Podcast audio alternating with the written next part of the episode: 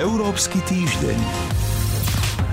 Neformálny summit lídrov Európskej únie v rakúskom Salzburgu, rokovania o odchode Veľkej Británie z únie a možná kandidatúra eurokomisára Maroša Šefčoviča na post šéfa Európskej komisie. To je niekoľko tém, ktorým sa dnes budeme venovať spolu s Radovanom Gejstom z portálu Euraktiv. Pozdravuje Sonia Vajsová. Európsky týždeň.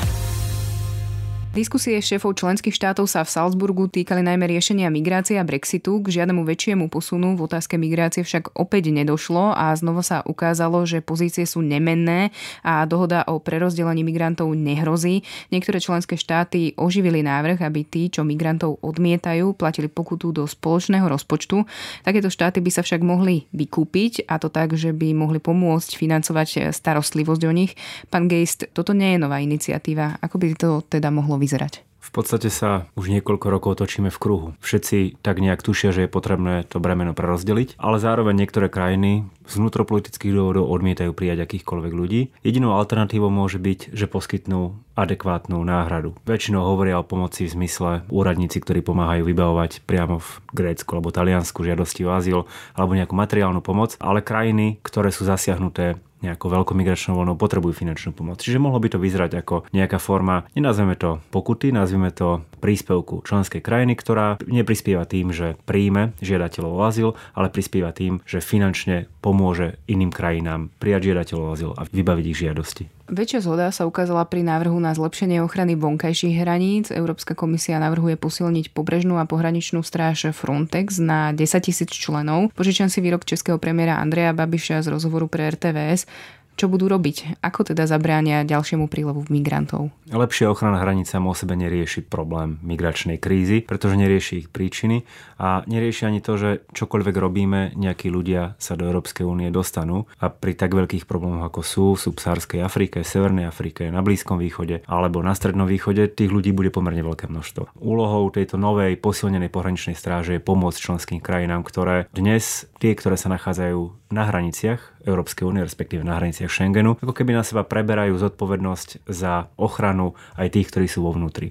Čo nie je veľmi férové, pretože je to spoločný záujem. Preto je tu návrh posilniť to, čo už existuje, posilniť pobrežnú pohraničnú stráž. Veľká časť európskej hranice je morskou hranicou. Ako by to malo vyzerať, je vec technických rokovaní. V konečnom dôsledku vždy to budú nejakí úradníci, respektíve policajti z nejakej členskej krajiny. Dôležité je, aby operoval podľa rovnakých pravidiel, za rovnakých podmienok a samozrejme koordinovane. V tomto smere ma ešte jedna otázka zaujímala, pretože o migrácii a riešení migrácie hovoríme už mesiace. Črtá sa teda nejaké riešenie v nasledujúcich mesiacoch, alebo to môže trvať až roky? Nečrtá sa, lebo my ako keby sme nie tak zabúdali, ale nechceli riešiť tie problémy, ktoré sú na začiatku a na konci celého toho reťazca. Na začiatku sú príčiny migrácie. Dnes Európska únia nemá efektívne nástroje na to, ako riešiť politickú nestabilitu alebo hlbokú chudobu a zlú sociálnu situáciu v krajinách ako je Eritrea, Sudán, Sýria a tak ďalej. Odkiaľ ľudia odchádzajú v zásade pred hrozbou politickej perzekúcie, smrti, hladomoru a tak ďalej. A títo ľudia ešte dlho budú odchádzať. Veľká väčšina z nich končí niekde v susedných krajinách, ale veľká časť z nich sa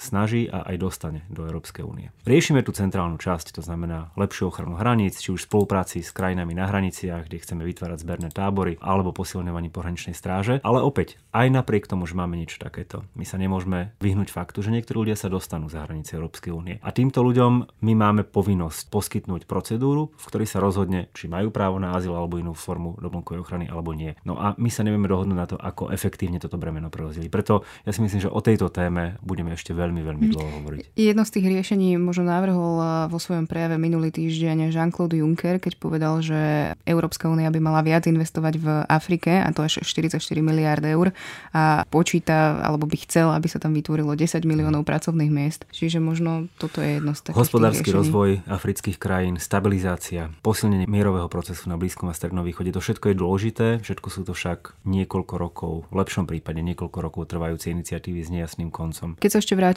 k tomu neformálnemu samitu lídrov v Salzburgu, ďalšou témou bol Brexit. Zástupcovia Londýna a Bruselu nenašli zhodu ani na tomto neformálnom stretnutí. Vplyvný londýnsky starosta Sadiq Khan v tejto súvislosti napísal stĺpček, v ktorom varuje, že čas na dohodu sa rýchlo kráti a vláda Terezy Mayovej sa zdá byť hlboko nepripravená. Vyzval preto na ďalšie referendum o Brexite. Európsky týždeň. Začiatkom týždňa ohlásil náš eurokomisár Maroš Šefčovič zámer stať sa kandidátom skupiny Progresívnej aliancie socialistov a demokratov v Európskom parlamente, a teda uchádzať sa tak aj o post šéfa Európskej komisie. Podporili ho členské strany frakcie z Cypru, Českej republiky, Litvy, Lotyšska, Maďarska, Malty, Poľska, Rumunska a samozrejme aj Slovenska. No medzi podporovateľmi nie je žiadna z kľúčových krajín únie. Nakoľko je teda reálna jeho nominácia a ak by sa tak stalo, aké šance má? No je to vec diskusí vo vnútri frakcie socialistov a demokratov. Už to, že ho podporili predovšetkým strany zo strednej a východnej Európy a nedostal podporu zo žiadnej starej členskej krajiny, ak to tak chceme nazvať, svedčí, že tam existuje rozkol vo vnútri frakcie. Zatiaľ socialisti a demokrati tvrdia, že chcú postupovať metódu špicen kandidátom. To znamená mať jedného spoločného kandidáta, ktorý sa bude uchádzať o post šéfa komisie, ak ich frakcia získa najviac mandátov v EP.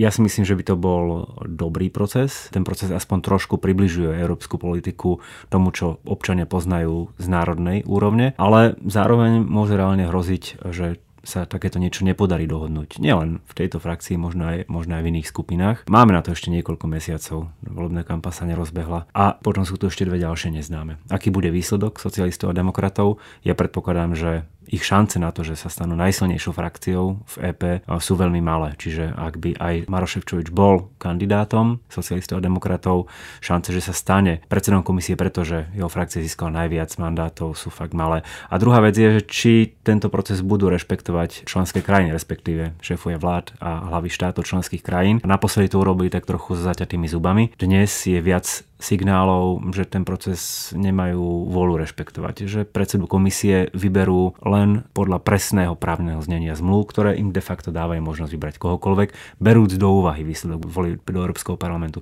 Čo znamená berúc do úvahy, to je veľmi široká interpretácia. Ďakujem vám za rozhovor zatiaľ. Ďakujem, do počutia. Sankcie za porušenie princípov právneho štátu v Slovensku v súvislosti s vraždou investigatívneho novinára Jána Kuciaka a jeho snúbenice Martiny Kušnírovej nehrozia. Vyplýva to z vyjadrení delegácie europoslancov, ktorá tento týždeň navštívila Bratislavu. Europoslanci však s obavami poukázali na prax otáčavých dverí, keď sa bývalí funkcionári vracajú na nové funkcie. Pre podvody s agrodotáciami príde v decembri na Slovensko ďalšia delegácia. Európska komisia zaregistrovala novú petíciu pod názvom Jedzte pôvodné, zistite čo jete. Jej cieľom je zaviesť povinné vyhlásenie o pôvode pre všetky potraviny s cieľom predchádzať podvodom, chrániť verejné zdravie a zaručiť právo spotrebiteľov na informácie. Sme na konci. Európsky týždeň pre vás pripravili Boris Koreň a Sonia Vajsová v spolupráci s portálom Euraktiv. Európsky týždeň.